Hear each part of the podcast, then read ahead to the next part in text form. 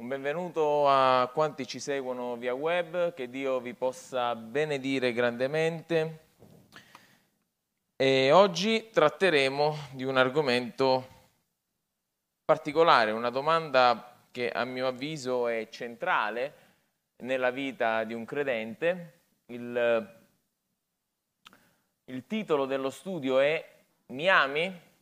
non è una domanda rivolta a me, ma è una domanda che fece Gesù e andiamo a leggere in Giovanni, nel Vangelo del, dell'Apostolo Giovanni, al capitolo 21, dal verso 1 noi leggiamo queste parole.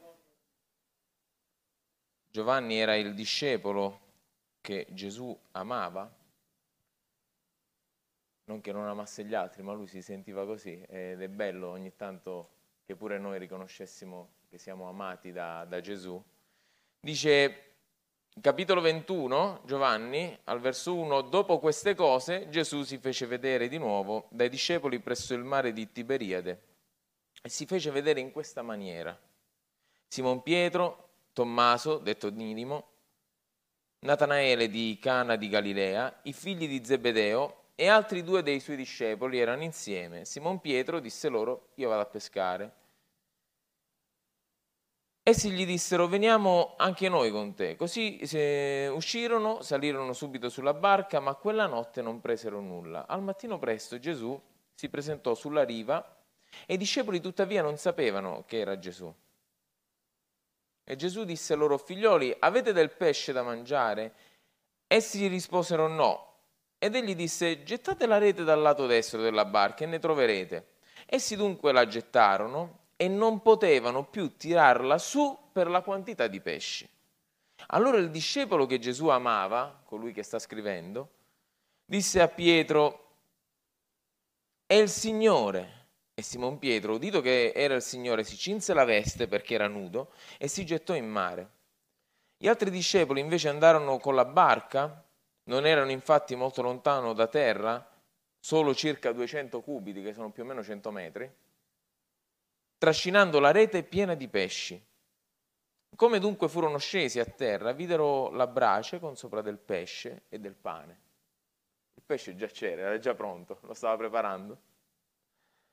E Gesù disse loro, portate qua dei pesci che avete preso ora. Simon Pietro salì in barca, tirò a terra la rete piena di 153 grossi pesci e benché ve ne fossero tanti, la rete non vi strappò.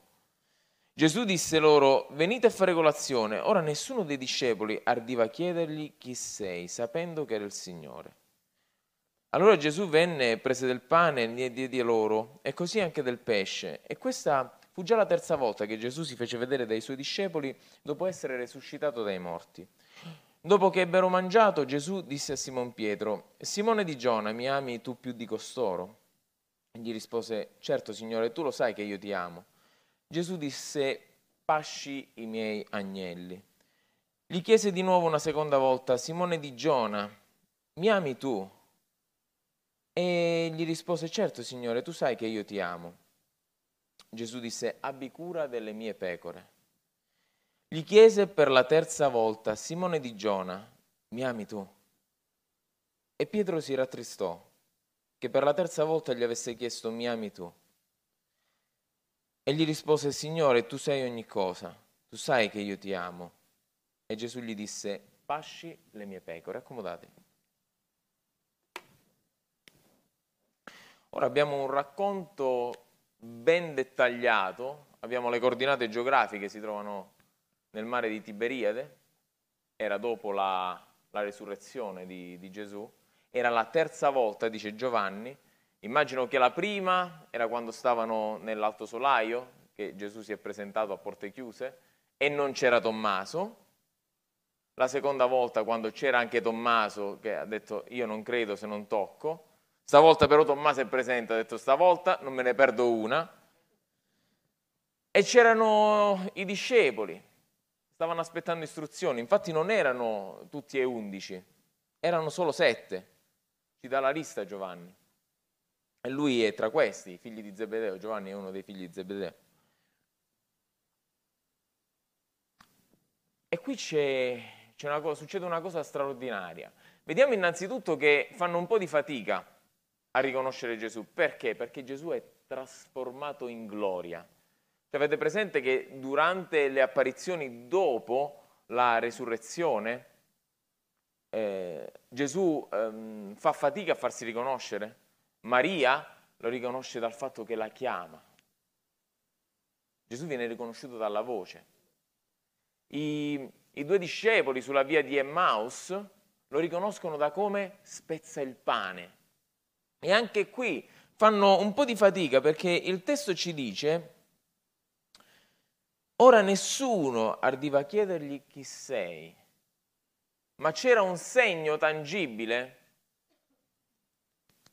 c'erano i chiodi, il buco. Non sappiamo se Gesù portasse i sandali e si vedevano anche quelli dei piedi, ma era indiscutibile che in un corpo glorificato Gesù era lì. In un corpo che loro con i loro occhi naturali facevano fatica a riconoscere, Gesù fosse lì in quel momento con loro. E anche dal fatto che Gesù ha fatto qualcosa che loro già avevano visto. Buttate le reti dall'altro lato. Ve lo dico io dove dovete andare a pescare. Lui ci dice dove dobbiamo andare a pescare. E quindi ci sono tanti pesci, addirittura Giovanni fa la cernita, 153 grossi pesci.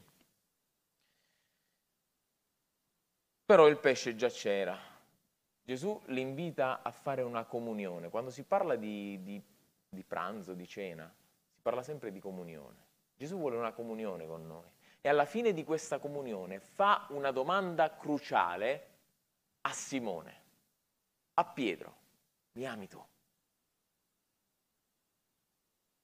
Così come noi lo leggiamo,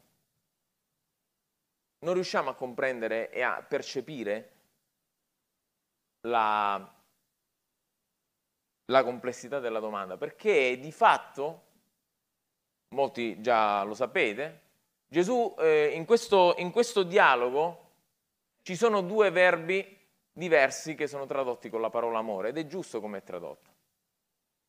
Però nella versione nuova riveduta io ho trovato una traduzione che può meglio eh, chiarire questo concetto. Iniziamo con le danze, il computer che non va. Ok. Quando ebbero fatto colazione, Gesù disse a Simon Pietro, Simone di Giovanni o di Giona è uguale, mi ami più di questi? Ed egli rispose, sì Signore, tu sai che ti voglio bene. Riuscite a capire la differenza? Gesù disse, pasci miei agnelli, e gli disse un, di nuovo una seconda volta, Simone di Giovanni, mi ami? Ed egli rispose, sì Signore, tu sai che ti voglio bene. Gesù gli disse, pastura le mie pecore. E gli disse la terza volta, Simone di Giovanni, mi vuoi bene? Ora è Gesù che dice, mi vuoi bene? Pietro fu rattristato che egli avesse detto per la terza volta, mi vuoi bene? E rispose, Signore, tu sai ogni cosa, tu conosci che ti voglio bene. E Gesù gli disse, pasci le mie pecore. Potremmo anche dire che Pietro fu rattristato dal fatto che la terza volta Gesù non avesse detto mi ami, ma mi vuoi bene. Ora noi umanamente possiamo comprendere Pietro, no? Pietro ha preso un sole piatti il giorno della... cioè sole piatti per chi non è un tecnico, uno schiaffo a due mani così, il giorno della, della, dell'arresto di Gesù, quando lui ha rinnegato tre volte, nonostante la sua baldanza. E qui Pietro ci insegna una grande lezione, la sua vita, la sua testimonianza ci insegna una grande lezione, che le grandi trasformazioni iniziano sempre da una grande umiliazione. Pietro è stato umiliato nell'intimo, è stato spezzato, è stato rotto. E se Dio non ci rompe, noi non possiamo crescere, non possiamo essere trasformati. E nella sua vita noi vediamo che spesse volte, perché la trasformazione è una cosa, è una cosa eh, che va nel tempo, eh? non, non, pensiamo di essere già completamente trasformati, nessuno di noi, cioè nessuno di noi è, è completamente santo, altrimenti potremmo già stare davanti al nostro Signore. Pietro nel suo ministero ha dovuto più volte scontrarsi con il suo carattere, con le sue convinzioni. Vi ricordate con Cornelio? Eh, Signore, io non mangio carne consacrata. Ammazza e mangia, non, non fare impuro quello che io ho reso puro. Perché Pietro doveva andare a predicare l'Evangelo ai gentili. Nonostante Dio stesse preparando uno strumento straordinario, quello che fu l'Apostolo Paolo, è stato Pietro il primo a predicare ai gentili. E più avanti ebbe proprio una discussione su questo stesso, su questo stesso argomento con Paolo, che non aveva paura di stargli davanti e di argomentare con Pietro, perché Pietro aveva bisogno di imparare. Noi tutti abbiamo bisogno di imparare. Ripeto, abbiamo bisogno che Dio ci spezzi per poter costruire di nuovo. Eh? Come vedete, si usano due termini diversi. Agapas e Fileis, se possiamo, se ci riusciamo. Agapas e Fileis. Sono in rosso così, non so se si riesce a vedere, è in verde Fileis, che tradotto con ti voglio bene. Eh, sappiamo che nella scrittura ci sono diversi, diverse traduzioni per l'amore.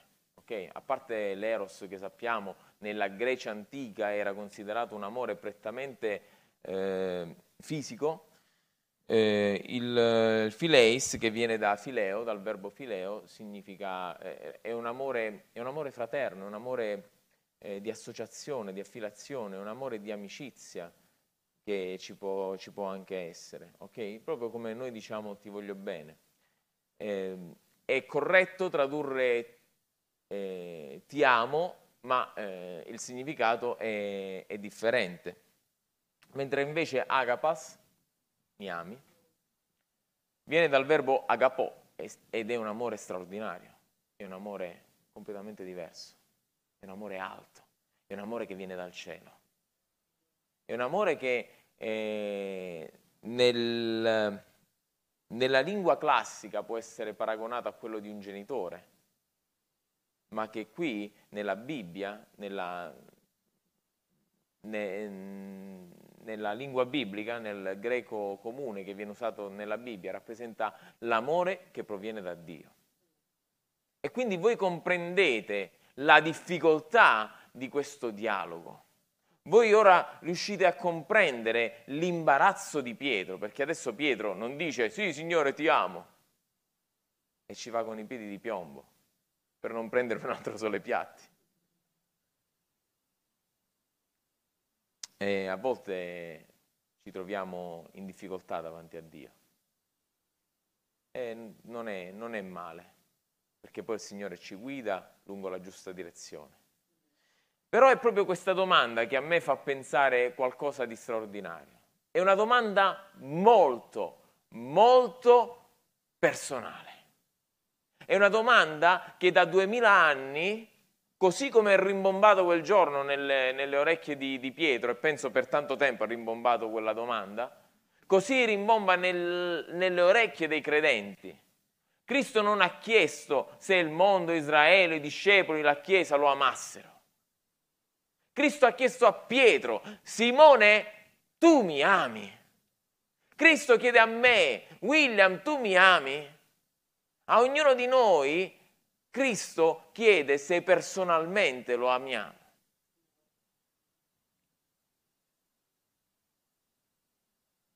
E non ha chiesto se amiamo la Chiesa, la famiglia, i genitori, la moglie, i figli. No, lui ha chiesto se amiamo lui.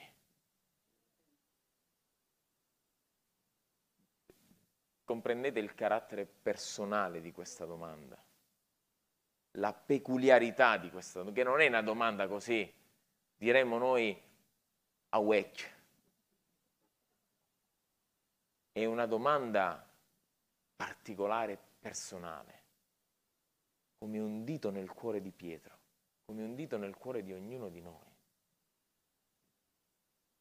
Ognuno di noi deve porsi la domanda, amo Gesù Cristo?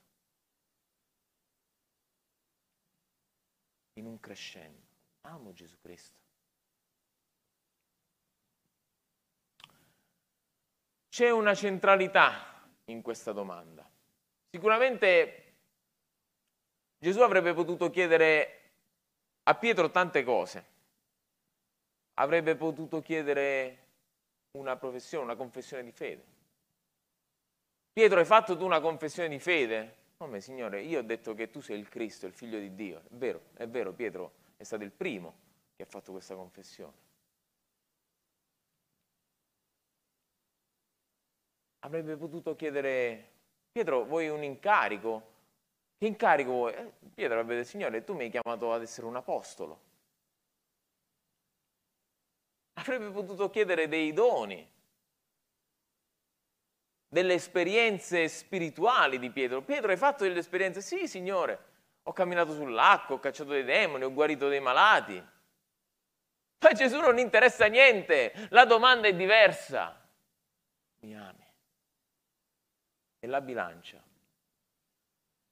tutta un'altra parte, perché l'amore presuppone dedizione, cuore, verità, vita. Quando noi amiamo come Gesù ci chiede di amarlo, c'è tutto questo in gioco. C'è tutto questo in gioco. Ora molti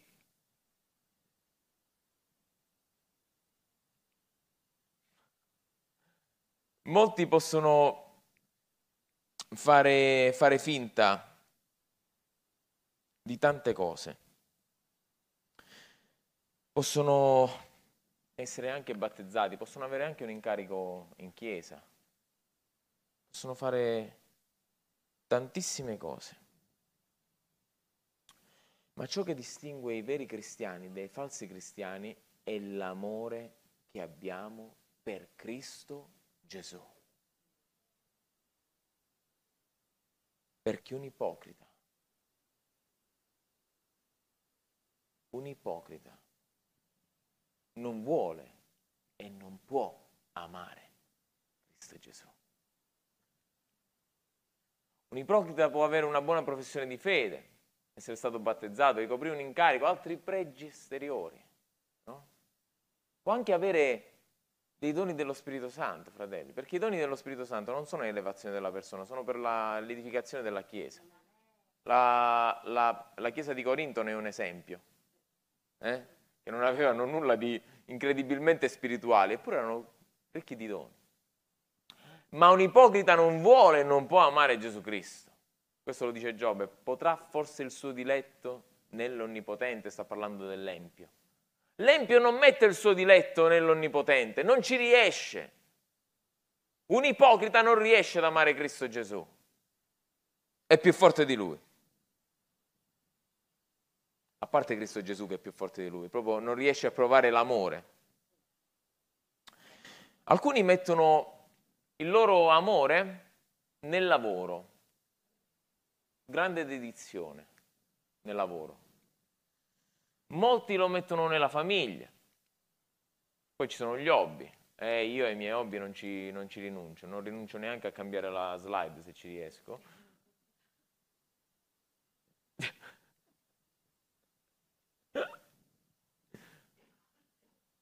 Dobbiamo mettere il cavetto, pastore. Dobbiamo far passare il cavetto. Ok. Molti non, non rinunciano ai propri hobby. Lavoro, famiglia, hobby. E poi come una pratica messo sotto tutte le altre c'è Gesù.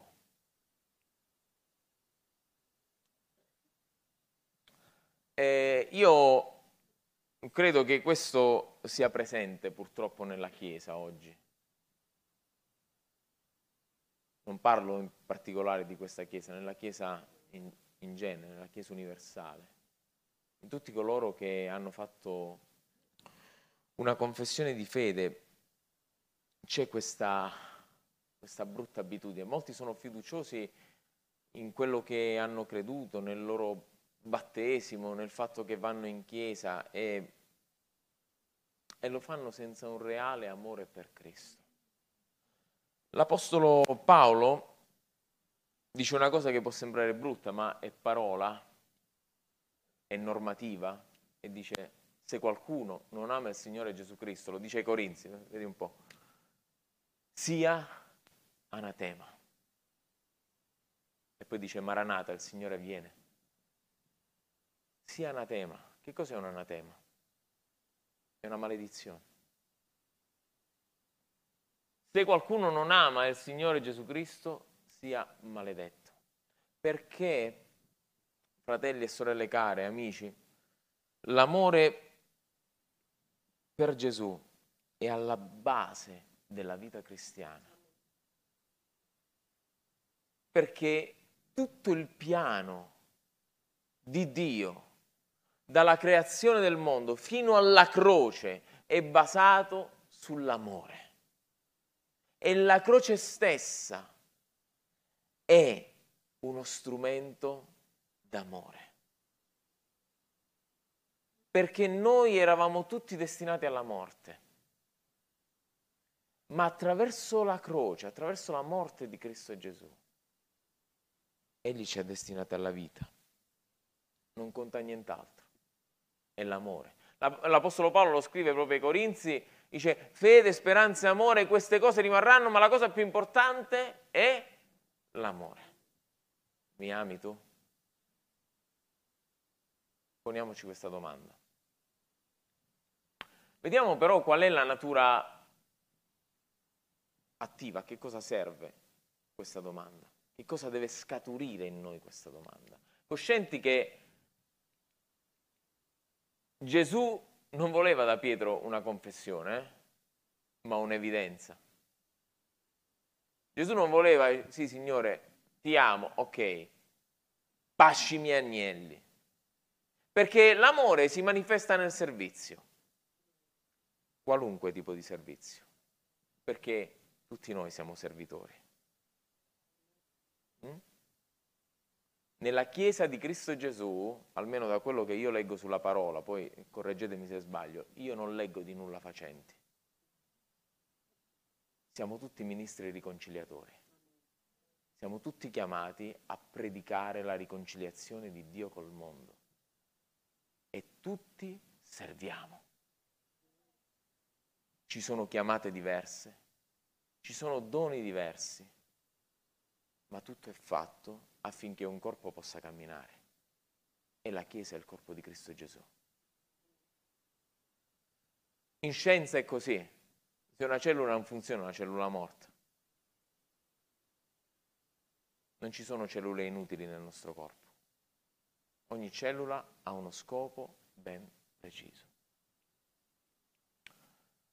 C'è un aspetto legale perché in tutta la Bibbia ci sono due aspetti, un aspetto narrativo e un aspetto legale, sempre, non solo nel Vecchio Testamento, questo succede anche nel Nuovo Testamento. L'aspetto legale è basato sull'amore per Gesù. Se mi amate, osservate i miei comandamenti. Ma anche i comandamenti che Gesù ha dato sono fondati sull'amore.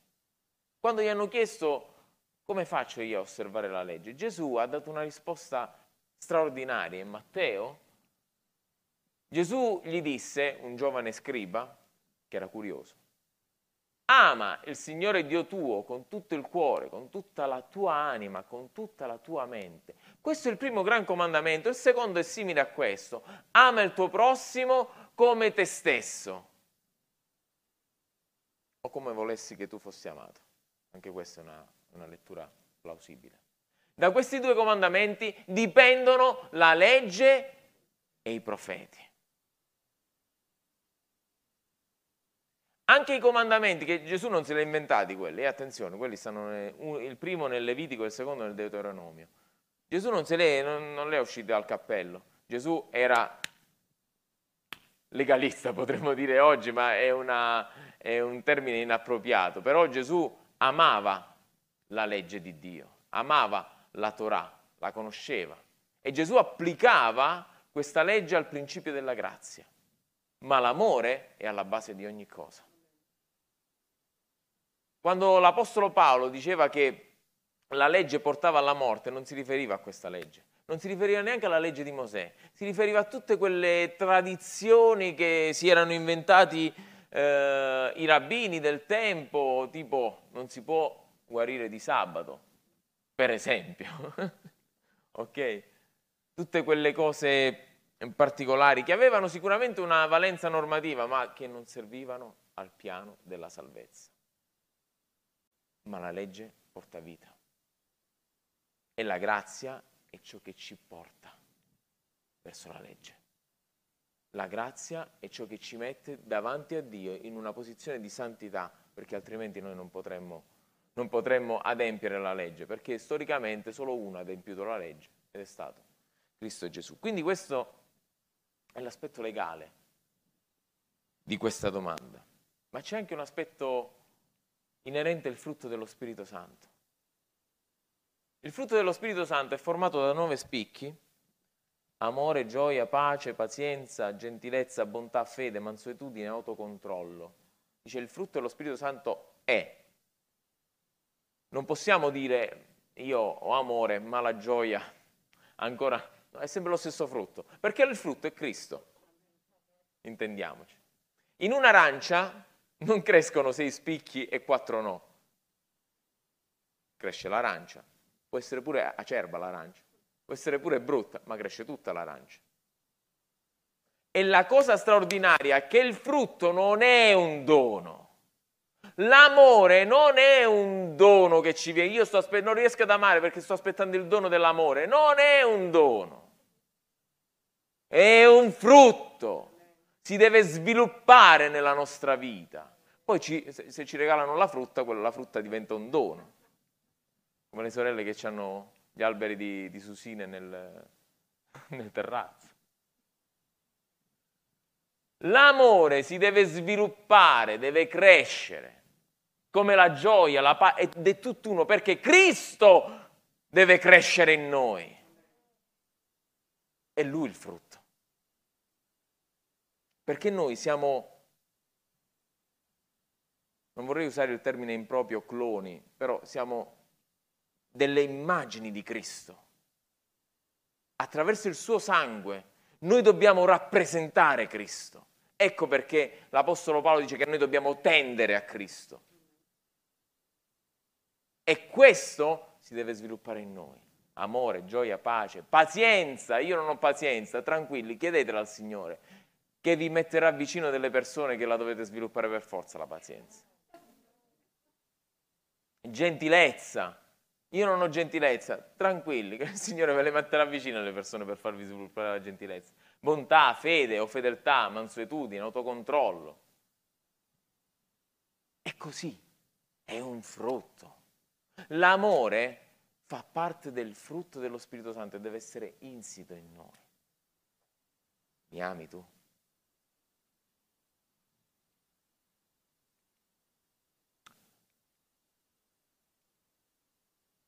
Dio è amore e un cristiano deve dimostrare amore, ma prima deve amare Gesù.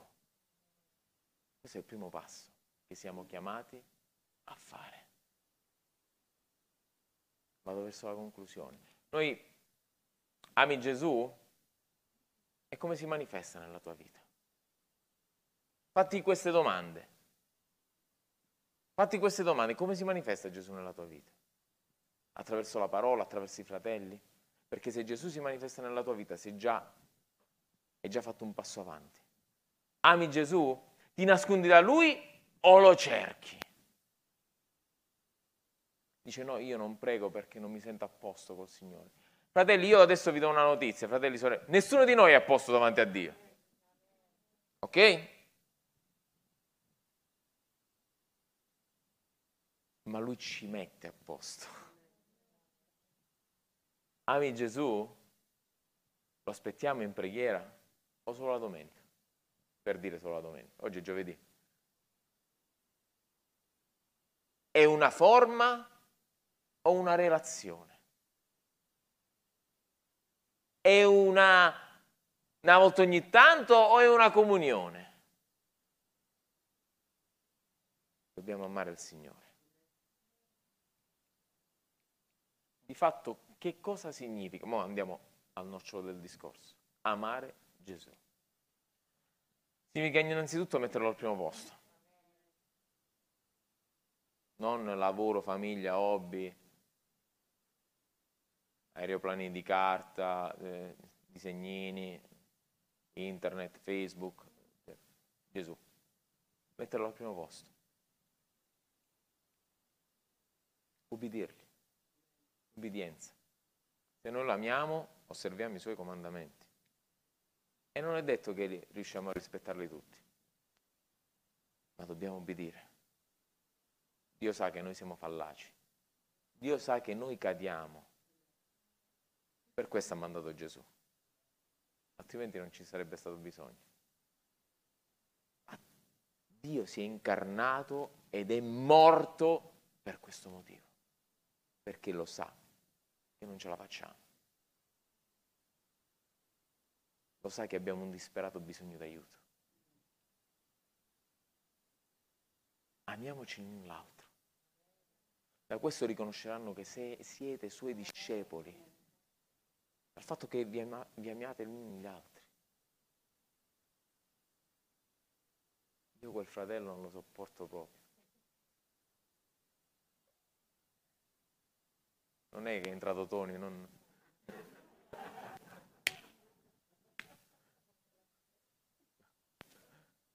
Ti voglio bene, Tony.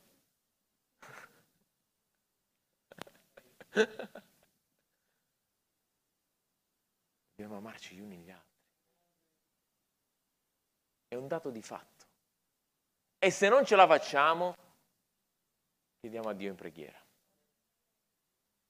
Se non ci riusciamo, sappiate che questo è un task che noi dobbiamo mettere sulla nostra vita. Amare i nostri fratelli e le nostre sorelle. Gesù è anche un pochettino più duro. Amate i vostri nemici, ma a quello poi ci arriviamo piano piano.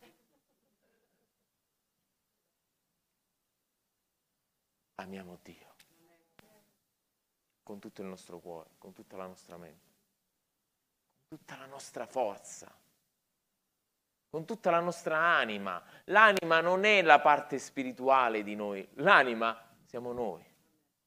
L'anima nella Bibbia non è una parte eterea e spirituale come dice Platone.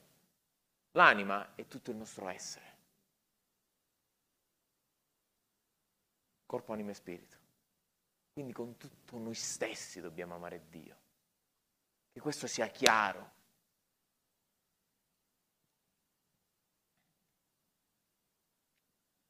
Ami Gesù Cristo? Come cristiani dobbiamo chiedercelo spesso. Perché? Perché a volte non ci rendiamo conto delle nostre azioni.